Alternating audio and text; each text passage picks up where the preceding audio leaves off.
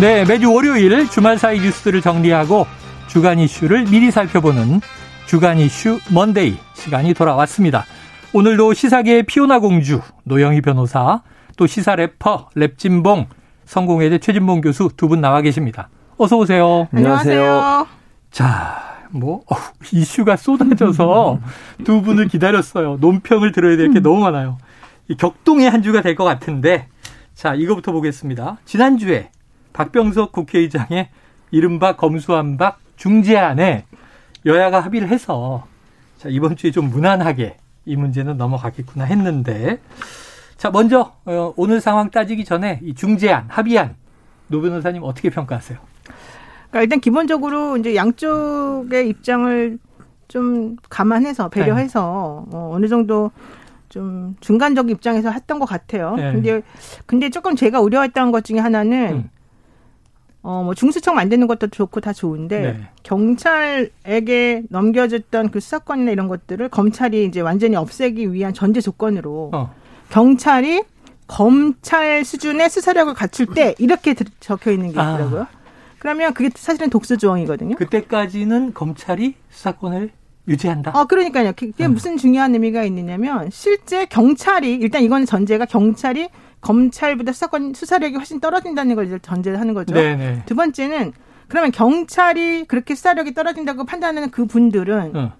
나중에 뭐 1년도 안 되는 그런 6개월 안에 혹은 네. 뭐 1년 안에 어떻게 해야지만 검찰의 수사력 정도를 수준을. 경찰이 가졌다고 판단할 것이냐. 어. 판단 기준을 누가 제시할 것이냐. 어, 거기 애매하네요. 그것 때문에 싸우기 시작하면 이제 한두 끝도 없죠. 아. 그래서 저는 그게 사실은 매우 독수조항이라고 생각을 했었는데 네. 지금 국민의힘 측에서는 다 오케이 하고 권성동 의원이 아 본인이 다 불러준 거 그대로 박병석 의장이 만든 거다 이렇게 해놓고는 네.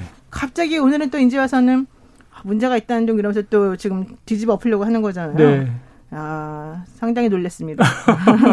자, 평가까지 해주셨어요. 사후 평가까지. 최 교수님, 어떻게 보셨어요? 그러니까 노영희 변호사 말씀하신 것처럼 이게 만족스러운 상황은 아니에요. 그러니까 민주당 입장에서 만족스러운 상황은 아니지만 그럼에도 불구하고 국회라고 하는 곳이 모든 걸 한쪽이 다 원하는 걸 다 가져가는 건 아니잖아요. 음. 그게 협치고 협의고 합의고 대화하고 이런 거 아니겠습니까? 네. 입법부가 그렇게 대화를 통해서 원내대표들이 합의하고 또 그걸 인중까지 받았잖아요. 가서 네. 의총에서 인중을 받았는데 이걸 뒤집는다?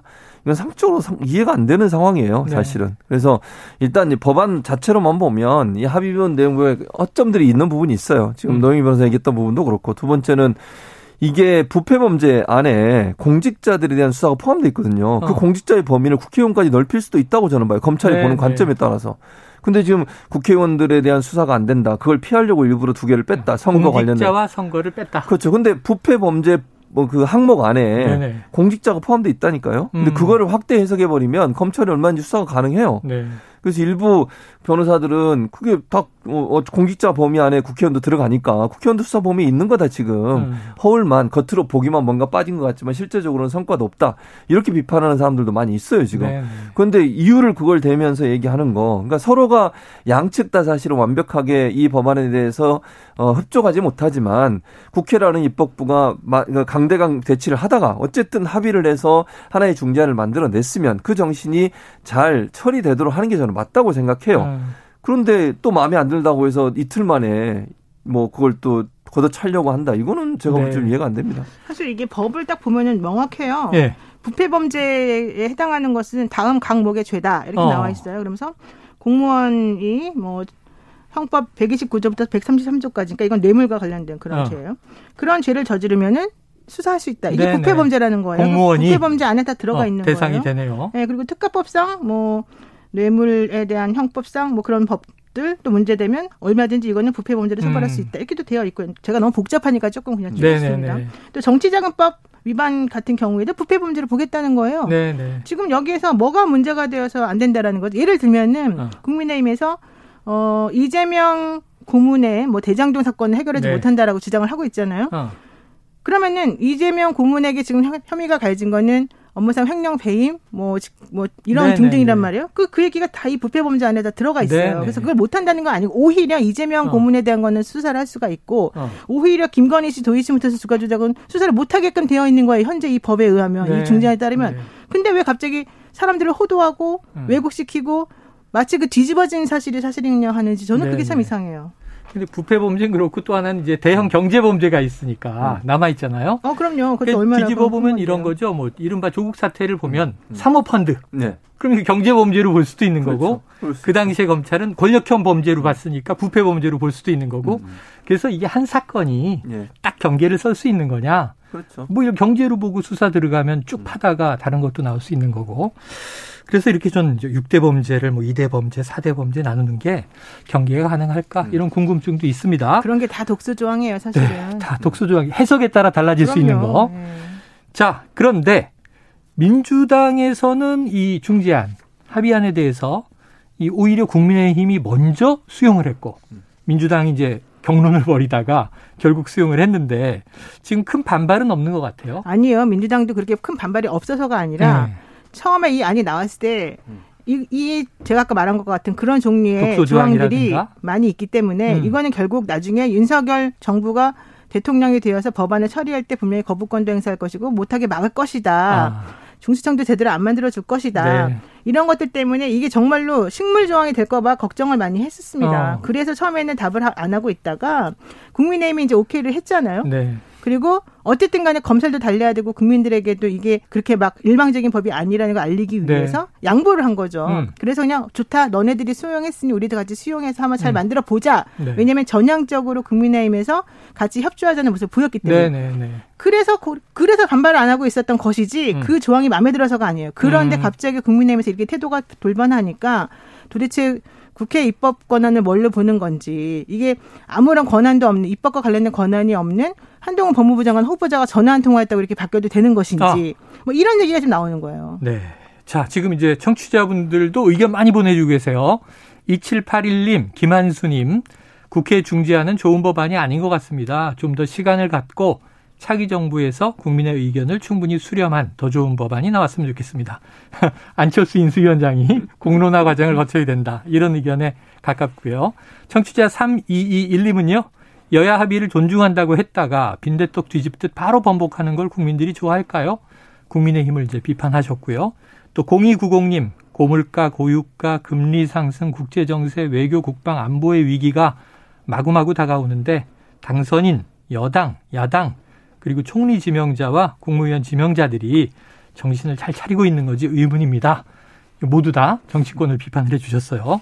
자, 민생과는 좀 동떨어진 거 아니냐 이런 시각으로 보여집니다. 자, 그러면 최 교수님. 네. 지금 민주당 상황을 이제 노 변호사님이 짚어주셨는데 지금 윤호중 공동비대위원장 국민의힘이 합의를 파기하면 즉시 검찰개혁법을 국회 통과하겠다.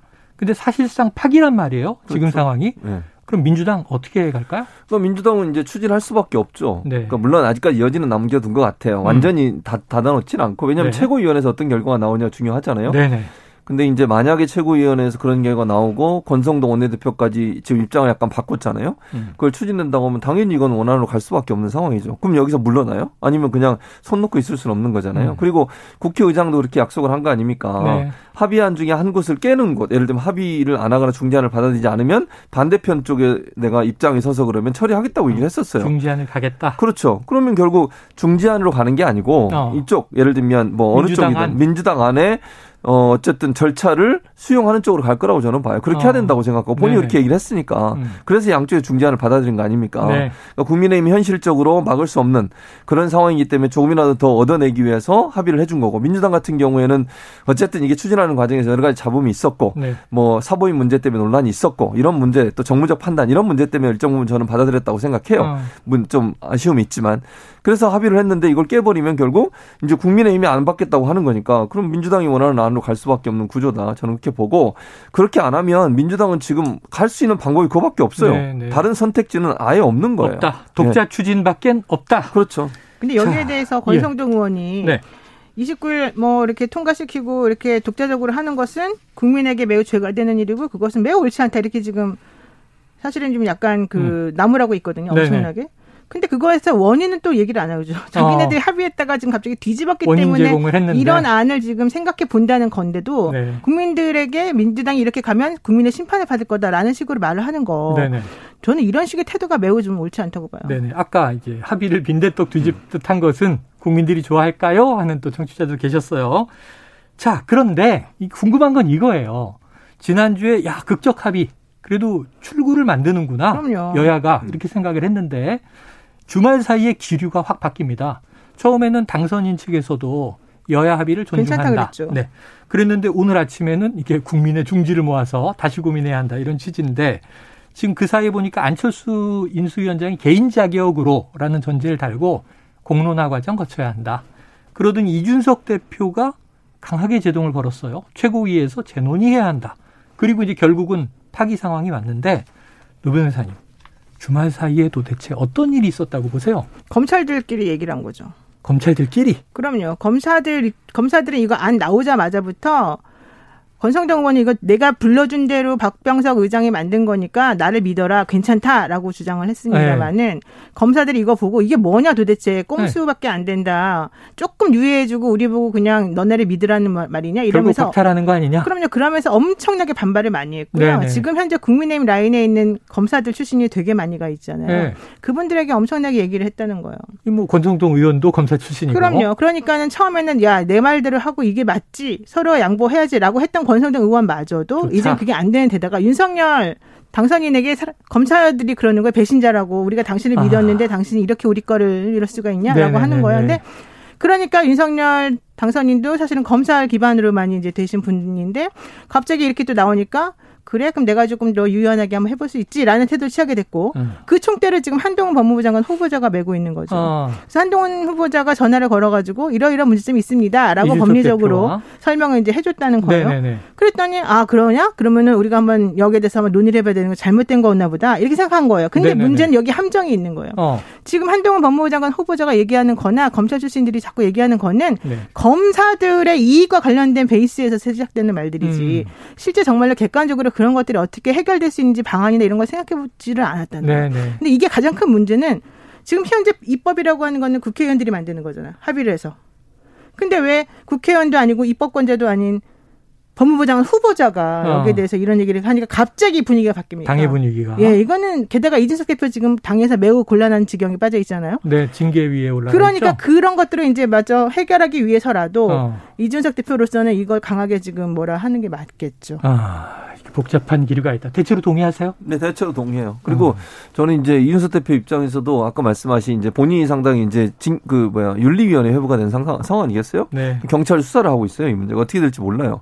그런 상황이라고 하면 어쨌든 한동훈 법무부 장관 후보자나 당선인과 코드를 맞추는 게 필요해요. 본인이 처음에는 사실 이렇게 반대하기 전에는 뭐 반쪽짜리지만 뭐 수용하는 듯한 표현을 그럼요. 썼었어요. 그러다가 네. 갑자기 또 태도를 바꿨거든요.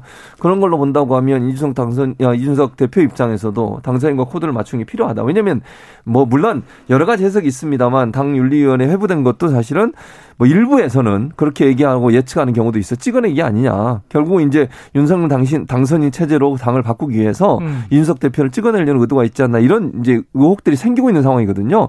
근데 거기에 코드를 맞춰서 본인이 계속 대표를 할 수 있도록 하는 방안들도 고민해 볼 수 있는 상황이다. 이건 뭐 제가 추측입니다. 물론 네, 제 생각이고 네, 제 판단인데 그럴 가능성도 있다는 거죠. 그러다 보니까 한 몫을 다 내는 거예요. 어. 그리고 지금 당의 주류라고 할 수 있는 사람들이 전부 다 반대를 하고 있는 상황이고 이러다 보니까 검찰 입장을 충실히 대변하는 그런 당의 모습을 보이는데 이거는요 공당이 아니라 사당화되고 있다는 느낌을 받아서 어. 상당히 저는 부정적이라고 생각해요. 공당이 의총까지 해서 결정된 문제를 이렇게 손바닥 뒤집는다. 그러면 앞으로 국민의힘과 민주당이 어떻게 뭘 합의할 수 있겠어요? 합의문 아무리 쓰면 뭐예요? 음. 그다 종이, 종이 쪼가리 아무 의미가 없어지는 거잖아요. 이렇게 해가지고 공당이 어떤 신뢰도가 어떻게 되겠어요. 그럼 앞으로 민주당과 국민의힘 합의 못해요. 뭘 합의하겠어요. 이런 음. 식으로 나온다면. 저는 그래서 이거는 국민 앞에 상당히 큰 실망감을 주는 공당이 아니라 사당화되고 있다는 비판을 피할 수 없는 상황이라는 어, 생각이 듭니다. 공당이 아니라 사당화되고 있다는 이제 분석까지 주셨습니다. 이 좀 구도가 묘해요. 왜냐하면 권성동 원내대표가 그동안은 윤핵관이었는데 이준석 대표가 좀 거리가 있었고 이번 사안에 대해서는 음. 권성동 원내대표가 좀 궁지에 몰리고 이준석 대표가 또 확 기세를 이제 틀어잡는 그런 분위기로 바뀌고 있습니다. 그게 있잖아요. 네. 사랑은 움직이는 거야. 사랑은 움직이는 거다. 영원한 윤핵관은 없다. 어, 제가 듣기로는 수많은 윤핵관들이 지금 자리 바꿈을 하고 있다. 아 자리가 바뀌고 있다. 네, 기류가 애매하다 이렇게 야, 들었어요. 다음에 그걸 좀 들어봐야 되겠습니다. 근데 이건, 이건 정확한 사실인 것 같아요. 네, 워낙 이슈들이 많은데 뭔가 기류가 자꾸 변해요. 자, 윤석열 당선인이 여야 합의한 이후에 이 지방선거를 앞두고 공직자 선거범죄에 대한 검찰 직접 수사를 제외한 건 문제 이런 말을 했다고 윤 당선인 측의 또 핵심 관계자가 동아일보에 밝혔습니다. 보도가 됐는데요. 자, 이 두 개 범죄, 공직자 그리고 선거 범죄 이걸 제외한 부분이 또 시민단체들도 비판을 하고 이건 권성동 원내대표도 뭐 잘못이다라고 사과를 하고 자, 이게 궁금한 건 이거예요. 권성동 원내대표는 그러면은 이 의총은 거쳤으나 윤 당선인과는 교감이 없었을까요? 결정할 때? 저는 없지 않았을 거라고 봐요. 대강의 흐름은 당연히 오케이를 하고서 이게 아. 넘어갔겠죠. 지금 현재 제가 알고 있는 국민의힘 시스템이나 윤 네. 당선인 관련된 시스템에서는 문재인 대통령이나 대통령 당선된 다음에 당하고 관계를 거의 끊는 상태지만 음. 윤 당선인은 그러지 않은 걸로 알고 있어요. 네. 그래서 그분의 뜻을 뭐 정면으로 배치하거나 그분의 뜻을 전혀 확인하지도 않고 무조건적으로 무언가 얘기하는 건 어. 거의 불가능하다. 네. 왜냐하면 네. 김은혜 그 경기도지사 후보자, 후보, 네. 그다음 유승민 어뭐 그 우리 전 후보자 낙마했습니다. 네. 두 분을 보세요. 당에서의 의견은 유 후보자가 훨씬 더 높았대잖아요. 그런데 네. 갑자기 윤핵 저기 윤 당선인이 김은혜 씨 가세요. 딱 그러고 나니까 완전히 집 밖에서 결국 결론은 그분이 됐잖아요. 어, 됐죠. 그러니까 윤심이라고 하는 게 엄청나다는 거예요. 네네네. 근데 그 윤심을 파악하기 위한 너도 나도 각축전이 지금 벌어지고 있다는 어. 거죠. 그런 상황이라고 한다면 이렇게 검수 뭐 덜박이라고 요즘 부르던만 그 검수 덜박이든 완박이든 이 법안을 통과시키고 만드는 데 있어서 검찰총장 출신인 그분의 의사가 정말 제일 무섭고 궁금하겠죠. 네. 그분이 허락 안 하는 걸 어떻게 오케이 했겠습니까? 네. 아마 교감했을 것이다. 이거는 저희 추측입니다. 네. 네. 추측이에요. 자, 이준석 대표는 또 이런 얘기를 했어요. 한동훈 후보자와 통화한 거 맞다. 굉장히 반대하는 검찰 의견을 적극 개진해서 법률적인 부분에 대한 고민이 뭔지를 좀 확인한 바는 있지만 정무적 부분을 상의하진 않았다. 법률적, 정무적 이렇게 또 구분을 했어요. 뭐가 차이가 있을까요? 법률적은 뭐고 정무적은 뭘까요? 지금 검수 완박이 문제라고 한다면은 네. 법률적인 부분이 문제라는 거예요. 네. 그래서 그렇게 하면 되고 안 되고 이런 걸 따졌을 거잖아요. 그렇죠. 근데 갑자기 법률적인 부분은 확인했는데 정무적인 거 확인 안 했다? 이 얘기는 무슨 얘기예요? 민주당 사람이나 문정부에 있던 사람들 중에 내 마음에 들지 않는 사람들을 쳐낼 수 있는 법안으로서 이게 기능하느냐 안 하느냐를 따져봐야 된다. 네. 요 얘기했을 거라고요. 알겠습니다. 자, 법률적, 정무적 구분이 또 쉽지 않다. 아까도 이제 그런 게 독소 조항이다 이렇게 얘기를 우리 최지명 교수님은 정무 감각이 좀 없죠. 아이고 최 교수님 왜? 저는 원칙주의자. 우리 둘 다 없어요. 근데. 자 이준석 대표 이런 행보 아까도 잠깐 언급 주셨습니다만 당내 징계 상황과 무관하지 않다. 일종의 이제 궁지에 몰려 있는 거죠. 지금 지난 금요일 국민의힘 지도부가 만장일치로 이 당 대표에 대한 징계 절차에 음. 착수를 했습니다. 이것도 이례적인 일인데 물론 처음부터 이 징계를 논의한 건 아니었고요.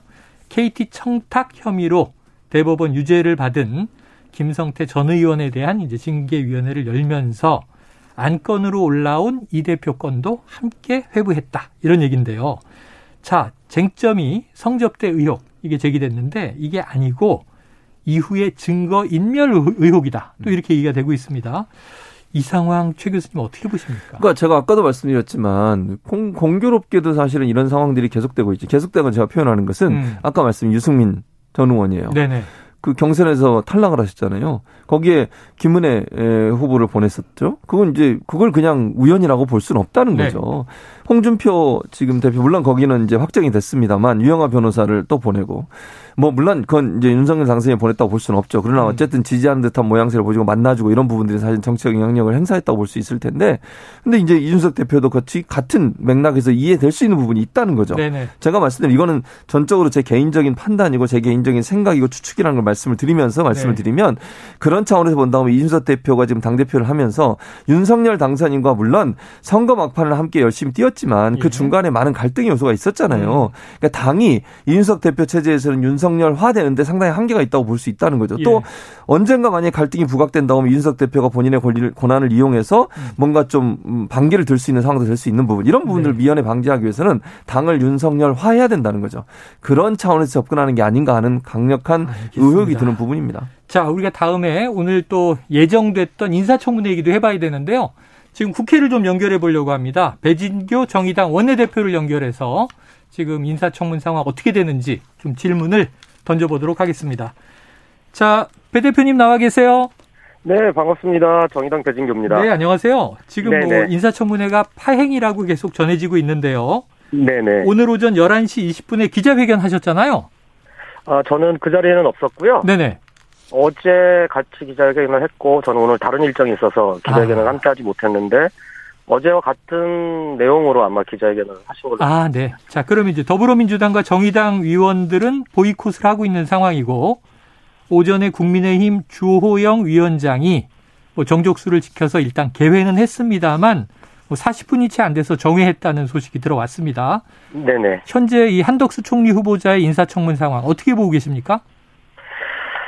그, 저희들이 지금 이제 청문회가 정상적으로 진행하기가 좀 어렵다고 보고 있어요. 왜 네. 그러냐 하면, 어, 국회 청문위원들이 지금 자료 요구를 하고 있는데 매우 불성실하게 에, 자료 제출을 안 하고 있는 상황인 거죠. 네.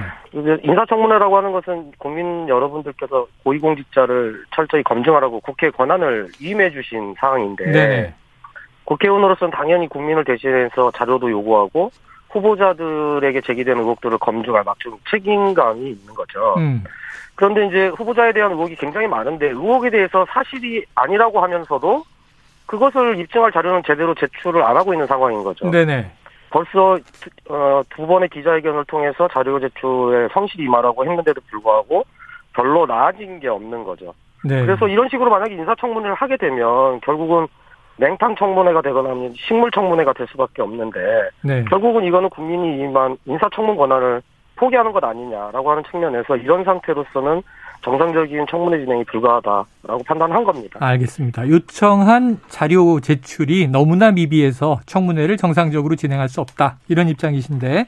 네네. 자, 국민의힘이 여기에 대해서 민주당과 정의당이 한 네네. 후보자에 대해서 요구한 자료가 네네. 문재인 정부 당시 총리 인사청문회에 비해서 서너 배나 많은 천여 건을 요구하고 있다. 이렇게 반발을 했어요. 어떻게 들으셨습니까? 그만큼 어, 한덕수 총리 후보자에게 저희들이 확인해야 될 것이 많다는 얘기고 네. 또 그만큼 정책적으로도 저희들이 지금 질문서를 많이 보내고 있어요. 그래서 네. 단순하게 질서가 많다는 것으로만 얘기할 건 아니고 음. 또 국민의힘 총무위원들 중에서는 뭐 30년 전에 자료 제출을 요구했다 이렇게 얘기하시는데 오늘 아침에도 최고위에서 보니까 70년대 월급 명세를 어떻게 내느냐 이런 얘기를 하더라고요. 음, 어쨌든 지금 중요한 것은 후보자 자신에게 제기되는 가장 핵심적인 의혹들이 있잖아요. 네. 이제 이런 의혹들에 대해서 확인할 수 있는 문서들이 사실 공공기관에 존재합니다. 음.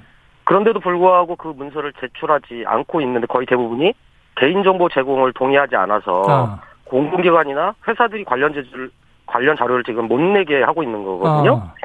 이를테면 가장 국민들께서 관심이 있는 사항 중에 하나가 지금 이제 부동산 문제인데 네네네. 어, 어떤 투기도 없었다고 하시면서 부동산 매매 거래 내역은 제출을 안 하고 있어요. 음. 그리고 주식 투자 안 하셨다고 했는데 외환 거래 내역이나 주식 거래 내역 같은 기본 정보도 사실 부동의에서 지금 제출이 안 되고 있는 거고요. 네네. 그리고 관세 물품 신고와 관련해서도 후보자 부부가 이제 동반으로 해외를 다녀왔을 경우에 예.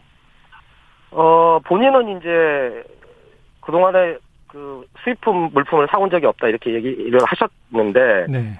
문제는 배우자께서 자료 제출 부동의를 한 거예요. 그러니까 부부가 같이 갔다 오면서 배우자 명의로 관세 신고를 했으면 음. 사실 있는지 없는지 확인할 길이 없잖아요. 그래서 네. 그것도 지금 자, 자료 제출을 거부하는 거고. 음. 그래서 이런 식으로 기본적인 자료들도 그 후보자 측에만 유리한 것만 지금 제출하고 있는데 어.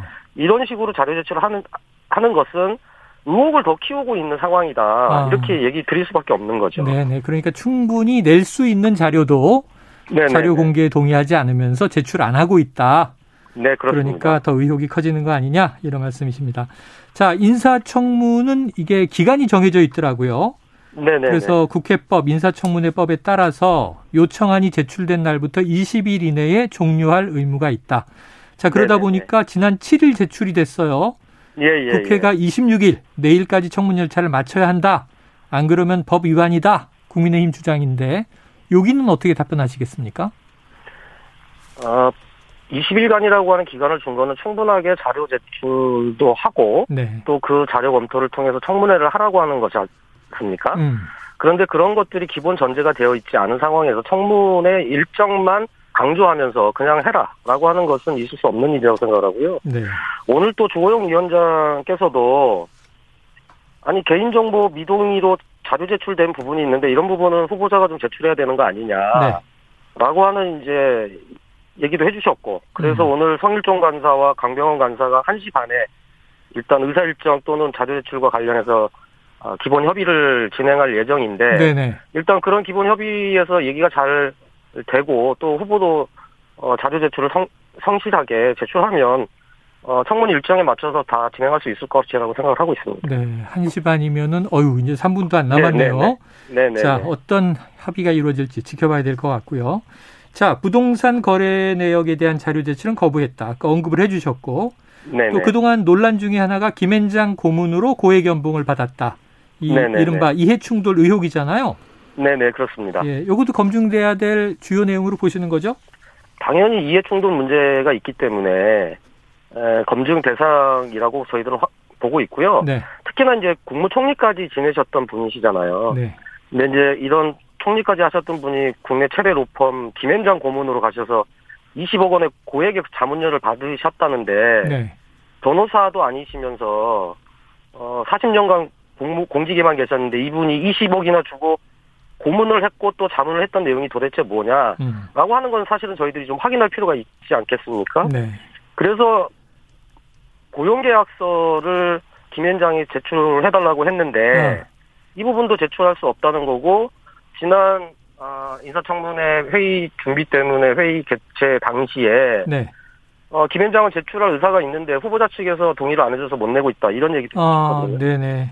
또 하나는 한국무역협회장도 3년을 하셨는데 네네. 급여로만 19억 5천만 원을 받으셨어요. 네. 퇴직금은 따로 또 4억도 4억 원을 따로 받으셨고요. 네. 또 이것 말고도 서울 강남에는 5성급 특급 호텔의 휘트니스 네. 클럽 회원권도 갖고 계셨는데 네. 2015년에 퇴임했는데 아직도 갖고 계시는 거죠. 네. 그런데 이 회원권도 아직 재산 신고도 안 한 상황이 있는 거죠. 음. 그래서 이런 이해충돌 문제와 관련해서 총리까지 하신 분이시니까 이런 이해, 이해 충돌 문제에 대해서 더 신중했어야 되는데 이런 문제와 관련해서 저희들 청문위원들 입장에서는 더 철저히 검증할 필요가 있다고 생각하고 있는 거죠. 네. 자, 검증할 건 많고 자료는 없다 하고 네 자, 네, 이거 인사청문회가 계속 파행될 경우에는 여야 모두 부담입니다. 그렇습니다. 좀 타협점을 어떻게 찾으시렵니까? 일단 의혹되고 있는 부분에 특히 지금 공공기관 저희 의원실에서도 어, 매입할 당시에 계약서를 제출을 요구했는데 당연히 세월이 지났으니까 없겠죠. 그런데 이 매매 계약서와 관련해서는 구청이나 시청이 신고를 하게 되어 있어서 자료가 네. 있는 거예요, 지금. 그런 부분들은 개인정보 동의를 해주, 해주면 자료를 저희들이 받을 수 있거든요. 그러니까 이렇게 받을 수 있는 부분들은 받을 수 있게 개인정보 동의를 해주시는 게 맞다라고 음. 저희들은 생각하고 있는 거죠. 네, 알겠습니다. 아이고, 이게 또 검찰 수사권 분리 문제도 여쭤봐야 되는데 오늘은 시간이 다 해서 다음에 또 연결드리겠습니다. 자, 네, 배 대표님, 감사합니다. 오늘 말씀 고맙습니다. 네, 감사합니다. 예, 지금까지 정의당의 배진교 원내 대표였습니다. 인사청문 전국 들어봤습니다. 아까 좀 전에 질문하신 것 중에 네네네. 인사청문회법에 따라서 20일 이내에 종료할 네. 의무가 있다고 주장했던 그 부분 있잖아요. 네네네. 내일 모레 내일이 26일이니까 그렇죠, 그렇죠. 이때까지 안 되면 어떡하냐? 그분이 이제 명확히 대답을 잘 못하긴 하셨는데 네. 그거는 인사청문회법 6조 아 있어요? 네, 6조 2항에 이제 그렇게 20일 이내 하라고 의무가 되어 있고 사망하고 사망 사항에 보면은요 음. 부득이한 사유로 인하여 그렇게 못했을 경우에는 네. 대통령이나 당선인 또는 대법원장 등이 그로부터 10일 이내에 다시 날짜를 정해가지고 다시 아. 요청할 수가 있다고 되어 있고요. 네네네. 그것도 안 되면 그때 가서 대통령이 그냥 지명할 수 있다. 음. 근데 이건 이제 총리 말고 나머지 장관 후보자들에 대한 총리는 이제 총리는 인준을 되니까. 필수로 거쳐야 되는 것이고 어, 또 이제 법 해설을 해주셨습니다. 그러니까 바로 법 위반은 아니군요. 그렇죠. 여지를 두고 있네요. 뭐 어쨌든 부득이한 경우는 항상 있을 수 있기 때문에. 네. 네. 자, 지금 이제 배진교 원내대표 어, 검증할 게 많은데 자료 제출 너무 안 한다. 최 교수님 어떻게 들으셨어요? 그러니까 말, 그 지금 배진교 원내대표 말이 맞는 거죠. 네. 그것도 이제 본인이 갖고 있어 없는 거를 내라는 게 아니잖아요. 없는 뭐 거는 못 내는 거고. 못 내는 거지만 네. 아무리 요구를 해도 그렇죠. 근데 기관이 정부 기관은 공공기관이 갖고 있는 자료들은 있잖아요. 네네. 그거는 본인이 개인 정보 동의서를 써주면 음. 그 기관에서 보내겠다는 거 아닙니까? 네. 국회의원실로. 그럼 그거는 그건 다 공공기관이 갖고 있는데 그걸 왜 제출 안 하려고 하는지 잘 모르겠어요. 저는 개인적으로. 네. 또 하나는 지금 뭐 배진교 원내대표 말에 의하면 김현장 같은 경우도 제출 제출할 의사가 있는데 본인이 네. 개인정보 동의를 안 해줘가지고 제출이 안 되는 거다며 음. 관세 문제도 부인이 동의를 안 해줘가지고 또 안 되는 거 아닙니까? 음. 그러면 그 동의하는 게 어렵나요? 예를 들면 네. 없는 거 찾아와서 내라 이러면 문제가 될 수 있겠죠. 음. 근데 지금 예를 들어서 공공기관이나 아니면 어떤 기관들이 갖고 있는 자료들은 본인이 정보 제공 동의만 해주면 충분히 올 수 있는 거라고 하면 음. 본인이 떳떳하다고 하면 그걸 안 낼 이유가 없죠. 네. 이렇게까지 문제가 되고 있는데 본인이 그걸 끝까지 안 낸다고 하면 국민들이 볼 때는 과연 한덕 후보자가 제대로 검증을 받겠다는 생각을 하는 건지 본인의 주장이 맞다는 정당성 확보하는데 상당히 좀 부정적인 이미지를 가져올 수 있는 일이라고 생각을 합니다. 아, 그래요. 부정적인 이미지를 가져올 수 있다. 자, 그럼 단도직입적으로 여쭤볼게요. 노 변호사님, 한 총리 후보자 인준 될까요, 안 될까요? 근데 이제 총리 후보자에 대해서 인준 안 해주면 사실 후폭풍이 무섭습니다. 새 정부 출범 초기인데. 네, 네. 그리고 이제 장관 후보자들에 대한 또 재청 권한이 있기 때문에 음. 사실은 민주당에서도 한덕수 총리 후보자에 대해서 고민이 많을 것 같아요. 네. 근데 이제 이것은 아무래도 이 검찰개혁 입법 관련해서 그것들하고 조금 이제 정치적 타협을 조금 볼 가능성이 좀 있어 보이고 어. 그다음에 또 장관 후보자 중에 몇 명만 하고 또 조금 약간 바터 비슷하게 아. 좀 정리될 가능성이 있어 보여요. 그래서 흔히 이제 Dead Note, Death Note 그러니까 이제 낙마 리스트 네, 이런 걸 만든다고 이런 식으로 하죠. 좀 서로 이제 조정해가지고 음. 우리 우리 이분들은 절대 안 되니까 당신들이 좀 협조하시고 네. 여기에 대해서 또 이렇게 우리는 협조하고 이렇게 서로 얘기될 가능성이 있죠. 이게 바로 이제 정무적 판단이 들어가는 행동이죠. 자, 이 총리 후보자 청문회가 밀리면 이후 장관 후보자 청문회 일정이 지금 다 줄줄이 도미노가 됩니다. 이번 주를 시작으로 다음 달 초까지 국방부, 행안부, 문체부, 기재부, 국토부 청문회가 쭉 잡혀 있는데요. 자, 그러면 이제 정부 출범까지의 시간 5월 10일인데 큰 차질은 없을까요? 아, 뭐 정부야 출범을 할 수 있지만 네. 이게 제대로 된 그 어떤 모습으로 출범하기가 어려워질 수 있는 음, 거죠. 진용을 갖춰야 되는데. 그렇죠. 진용을 못 갖추고 총무, 총리가 만약에 인준이 안 되게 되면 네. 재청권을 네. 발설 못 하잖아요, 결국은. 네. 그렇게 됐을 경우에는 장관 임명을 하기가 상당히 어려워질 수 있고 아니면 네. 뭐 심지어는 만약에 정말 그런 상황이 되면 안 되겠지만 김부겸 총리가 재청을 해야 되는 상황이 올 수도 있는 상황이 아니겠어요? 네. 그런 부분에 대해서는 심각하게 고민을 해야 한다는 생각이 들고요. 저는 이렇게 그 청문회가 파행되는데 예, 국민들이 볼 때 과연 그럼 누가 잘못을 하고 있다고 볼까 하는 부분을 고민을 깊이 해야 한다고 저는 생각해요. 음. 이게 발목 잡히냐 아니면 정말 정당하게 청문이 제대로 안 되는 상황에서 이걸 요청을 하는데 요청된 자료를 제출하지 않는 것이 국민의 눈높이에 맞는 거냐. 그리고 뭐 예전에 뭐 몇 년 전 또 뭐 이뭐 뭐 수십 년 전 본인이 청문회 통과했는데 그게 또 왜 지금 와서 이렇게 많으냐 이런 얘기 하는데 음. 국민의 눈높이와 음. 그다음에 자료가 갖고 있는 어떤 축적된 정보들이 달라요 지금 네. 그런 상황에서 옛날의 기준 갖고 지금도 그렇게 해라 그렇게 얘기하면 안 되는 거죠. 음. 지금의 관점은 옛날과 다르다. 그런 점을 생각한다고 하면 국민들은요 정말 높은 도덕성을 요구해 고위공직자에 대해서 특히 조국 전 장관 사태 이후에 네. 그런 부분들이 더 강화됐잖아요. 그럼 그 기준에 맞게 본인도 행동하시는 게 저는 맞다고 보고 네. 이렇게 계속 자료 제출 거부하면서 뭐 끝까지 버티기를 하면 국민들이 과연 한덕수 총리 후보자에 대해서 어떤 생각을 하겠어요? 네. 뭐 아무 문제 없다고 하시면서 왜 자료는 제출하지 않을까? 이런 의문이 들지 않겠습니까? 네. 정호영 보건복지부 장관 후보자 이게 조국 전 장관 사태를 떠올리게 한다. 기시감이 있다. 데칼코만이다. 뭐 여러 가지 얘기가 나와요. 아빠 찬스라는 이제 입시 의혹 때문에 오늘 박지현 민주당 공동 비대위원장이 조국 전 장관 사과해야 한다. 아유, 그만 좀 하라 그래요. 어, 조국 전 장관이 40분 만에 사과했습니다. 수백 번이라도 사과하겠다 이러면서 사과를 했어요. 자, 다음 이슈를 하나 또 짧게 다뤄보도록 하겠습니다. 아유, 우리 청취자님들 네. 의견. 아이고, 답답합니다. 송종두님입니다. 기본적으로 공직자 후보자들은 청문회 전 모든 개인정보 동의를 의무적으로 해야 되는 것 아닌가요? 이렇게 돼야 된다고 늘 이야기를 하죠. 청취자 1407님, 또 요청한 자료를 억지로 요구하지 마세요. 문재인 정부 내각 구성 때는 자료 제출 다 했나요?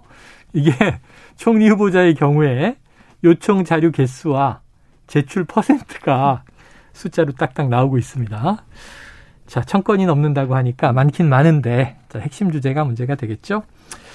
자, 요 이슈가 있어요. 지금 워낙 큰 이슈가 하나는 이른바 검수한박. 음. 또 하나는 지금 인사청문 전국. 그 배경에 지금 지방선거 워낙 굵직한 이슈가 많은데 지금 5월 10일 이제 새 정부 출범 집무실은 용산이 됐고 음. 대통령 관저 또 문제가 있지 않습니까? 원래는 육군 참모총장 한남동 관저라고 했는데 다른 이 저 보도가 나왔어요. 외교부 장관 공간으로 바뀌었다. 노변 선생님 어떻게 보셨습니까? 매우 부적절하다고 봐요. 아, 부적절하다? 아, 왜냐하면은 처음에 그러니까 이게 급하게 그냥 뭐든지 하려고 그러다 보니까 불상사가 벌어지는 네. 건데 육군 참모총장 공간 자기네가 쓰겠다고 했잖아요. 네. 그래서 애꿎은 국방부 사람들 다 내쫓았잖아요. 내쫓고 네. 있죠. 그런데 거기 낡았, 낡았다는 건 예전에도 알고 있었던 거잖아요. 네네네. 근데 그거 괜찮다 그러면서 그러면 수리할 테니까 수리비 달라 그랬어요. 음. 25억을 받았잖아요. 네. 그러면은 그걸 가지고 수리를 하면 되잖아요. 음. 그걸 받아놓고는 왜 갑자기 너무 낡아서 못 쓰겠으니 외교부 가겠다? 이건 뭡니까 도대체? 음. 그러면은 처음에 의사결정할 때 낡았다는 걸 몰랐냐? 아니라요. 다 낡았다는 걸 알았어요. 음. 아, 알았기 때문에 25억을 받은 건죠 수리비로. 그 수리비 받았으면 그 돈 가지고 계산하면 되는 거고 25억이라는 돈은 왜 나옵니까? 수리할 때 뭐뭐뭐가 필요하기 때문에 네. 이 정도면 피, 되겠다 해서 받은 거잖아요. 그럼 그거 가지고 하면 되는 건데 그걸 보더니 그거보다 더 낡아서 더 줘야 안 되겠다라고 하면서 딴 데 가면 그럼 가만히 자기 분리 잘하고 있는 그 외교부 공간에 있는 사람들은 도대체 다 어디 갑니까? 그러니까 너무 다른 사람들의 생각을 전혀 하지 않고 다른 공공기관의 일 처리에 대해서는 아무런 배려심이 없이 그냥 마음이 막 이건 물론 그러지 않으시겠지만 갑자기 변덕 부려가지고 내가 여기 콩 찍으면 여기 가야 되고 저기 콩 찍으면 저기 가야 되고 이런 식으로 느껴진다는 거죠. 음. 그러니까 그분들이 정말 그렇게 설마 나란 일을 가지고 이렇게 변덕을 부렸을까라는 생각이 들기 때문에 제가 말은 함부로 안 합니다만은 음. 이거는 그렇게 되면 매우 부적절하고요. 게다가 신라 호텔에서 무슨 무슨 취임식 행사한다는 거잖아요. 만찬. 영빈관에서 하면은 돈도 안 되는데 왜 거기서 하느냐 이 얘기 당장 나오죠. 문재인 대통령 취임할 때 돈 안 들었는데 여기 33억 된다는 돈, 돈 음. 얘기 나오죠. 정말 쓸데없는 돈 계속 나가는 데다가 왜 하필이면은 미군 기지를 통과해서 왔다 갔다 하시면서 이상한 대한민국 사람이 대한민국에서 살면서 대통령이 어디 가는데 미군한테 굽신굽신거리고 양해를 구해서 갑니까? 음. 저는 이건 매우 부적절하다고 봐요. 자, 이 외교부 장관 공관 현재 이게 그냥 먹고 자는 뭐 숙소가 아니라 음. 외교의 장으로 또 활용이 되는 음. 공간이죠. 자, 외교부 입장에서는 어 공간을 이게 새로 만들어야 되는데 음. 갑자기 또 이제 음. 이걸 이제 대통령에게 제공하게 되면 이 갑작스러운 결정에 대안 자체가 없다고 하는데 청와대로 가라 그래요 그러면 어떻게 해결해야 됩니까? 청와대는 국민에게 돌려줬잖아요. 아 우리 아무도 안 받았는데 뭐 국민에게 도를 뺏을 수는 없잖아요. 아, 자, 최 교수님이 좀 대안을 내주시죠. 아, 대안이 없어요 지금. 그러니까 이게 답답한 거죠. 아니 왜 이렇게 네. 일을 처리하는 거예요? 아니 어디로 이사를 가, 어, 갈, 갈, 갈, 갈 곳을 먼저 정해놓고 방을 빼라고 그래야죠. 네. 아니, 갑자기 외교부 장관한테 그 공간에 숙소를 빼라고 하면 어떻게 하자는 겁니까, 대체? 아니, 어디로 갈지도 정해지도 않았고, 말씀하신 것처럼 외교부 장관 공간은요, 외교 사절들이 와서 행사도 하고, 대화도 하고, 거기서 협상도 하고 이러는 곳이에요. 음. 그 장소가 그래서 필요한 건데 그 장소를 새로 마련하는데 얼마나 많은 시간도 들 것이고 장소도 물세게 봐야 될 것이고 서울 밖으로 나갈 수도 없어요. 왜냐하면 외국 사제들 왔을 때 서울에 대체로 뭐 이렇게 머물잖아요. 결국은. 네, 네.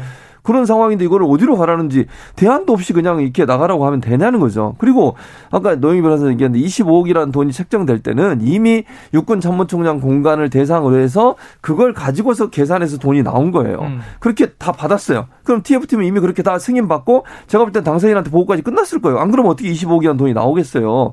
근데 하루아침에 이렇게 바꾼다고 하는 게 사람들이 의아해서 할 수밖에 없잖아요. 음. 왜 갑자기? 그럼 처음부터 고려를 해가지고 잘 검토해서 처음부터 외교부 장관 공간을 하든지 그러면 네. 한 25억이라는 예산까지 다 받아놓고 이제 와서 갑자기 마음을 바꾸니까 이제 여러 가지 얘기가 나올 수밖에 없어요. 왜 이렇게 됐을까? 누구의 결정일까? 음. 이런 부분이 나오지 않겠습니까? 그게 이제 보도가 나왔습니다. 이제 김건희 여사가 외교부 장관 공간을 방문한 후에 해당 장소가 새 관저로 사실상 확정됐다. 이런 보도가 나와서 이른바 관저 쇼핑 아니냐 하는 비판이 따라 붙었는데 인수위는 이거 반박했습니다. 확정하고 나서 그리고 방문을 한 것이다. 그런데 보도는 또 나무를 베라고 했다. 뭐 이런 이제 표현도 있어요. 자, 왜, 왜 이런 걸까요? 사실 관계는 뭐 확인된 바 없습니다만. 모르겠어요. 왜 그런지. 네. 저는 솔직히 말하고 싶지 않은 부분이 있기 때문에 여기서 더 이상 말을 못 하는데. 네. 그러니까는 사실은 이제 당선인은 당선인의 신분이 있지만 네. 당선인의 이제 부인은 그건 아니잖아요. 우리가 뭐 사실 뭐 당선인은 후보 시절부터 영부인이라는 표현도 쓰지 말자. 그러니까요. 예. 네. 그러니까 만약에 당선인이 정말로 여러 사람들하고 중지를 모아가지고 이게 반드시 우리나라를 위해서 필요하다라고 생각해서 그렇게 했다 그러면 네. 거기까지는 우리가 익스큐즈를 할 수가 있어요. 불편해도. 음. 그런데 지금 만약에 이제 얘기되는 것처럼 정말 부인이 관저 쇼핑을 해가지고 딱 낙점하면 그걸 가지고서 얘기한다? 만약에 그랬다면 그거는 말이 안 되는 거거든요. 근데 음. 저는 솔직히 뭐 당선인이나 당선인 부인이 그런 식으로 의사결정했을 거라고는 보지 않지만은 이런 식의 사람들로부터 오해받을 만한 그런 게 자꾸 나오는 거는 네. 옳지 않은 것 같아요. 알겠습니다. 확인되지 않은 이야기이기 때문에 이것은 사실관계 확인을 통해서 나중에 또 확인이 되겠죠. 어쨌든 이제 이 외교부 장관 공관은 이동이 불가피한 것 같고요. 아까 잠깐 언급 주셨지만 교통 불편을 고려해서 미군 기지를 통과하기로 결정했다. 이것도 다소 논란이 있습니다.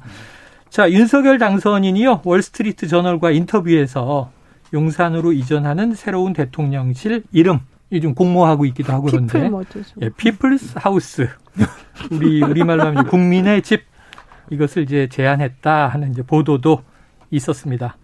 자, 주간 이슈 Monday. 참 다른 이슈가 많네요. 다음 주에는 이게 좀 정리가 돼 있을지, 다음 주면 5월인데 더 일이 커져 있을지, 아, 두근두근 걱정이 됩니다. 자, 최진봉 교수님, 노영희 변호사님, 고생하셨습니다. 고맙습니다. 고맙습니다.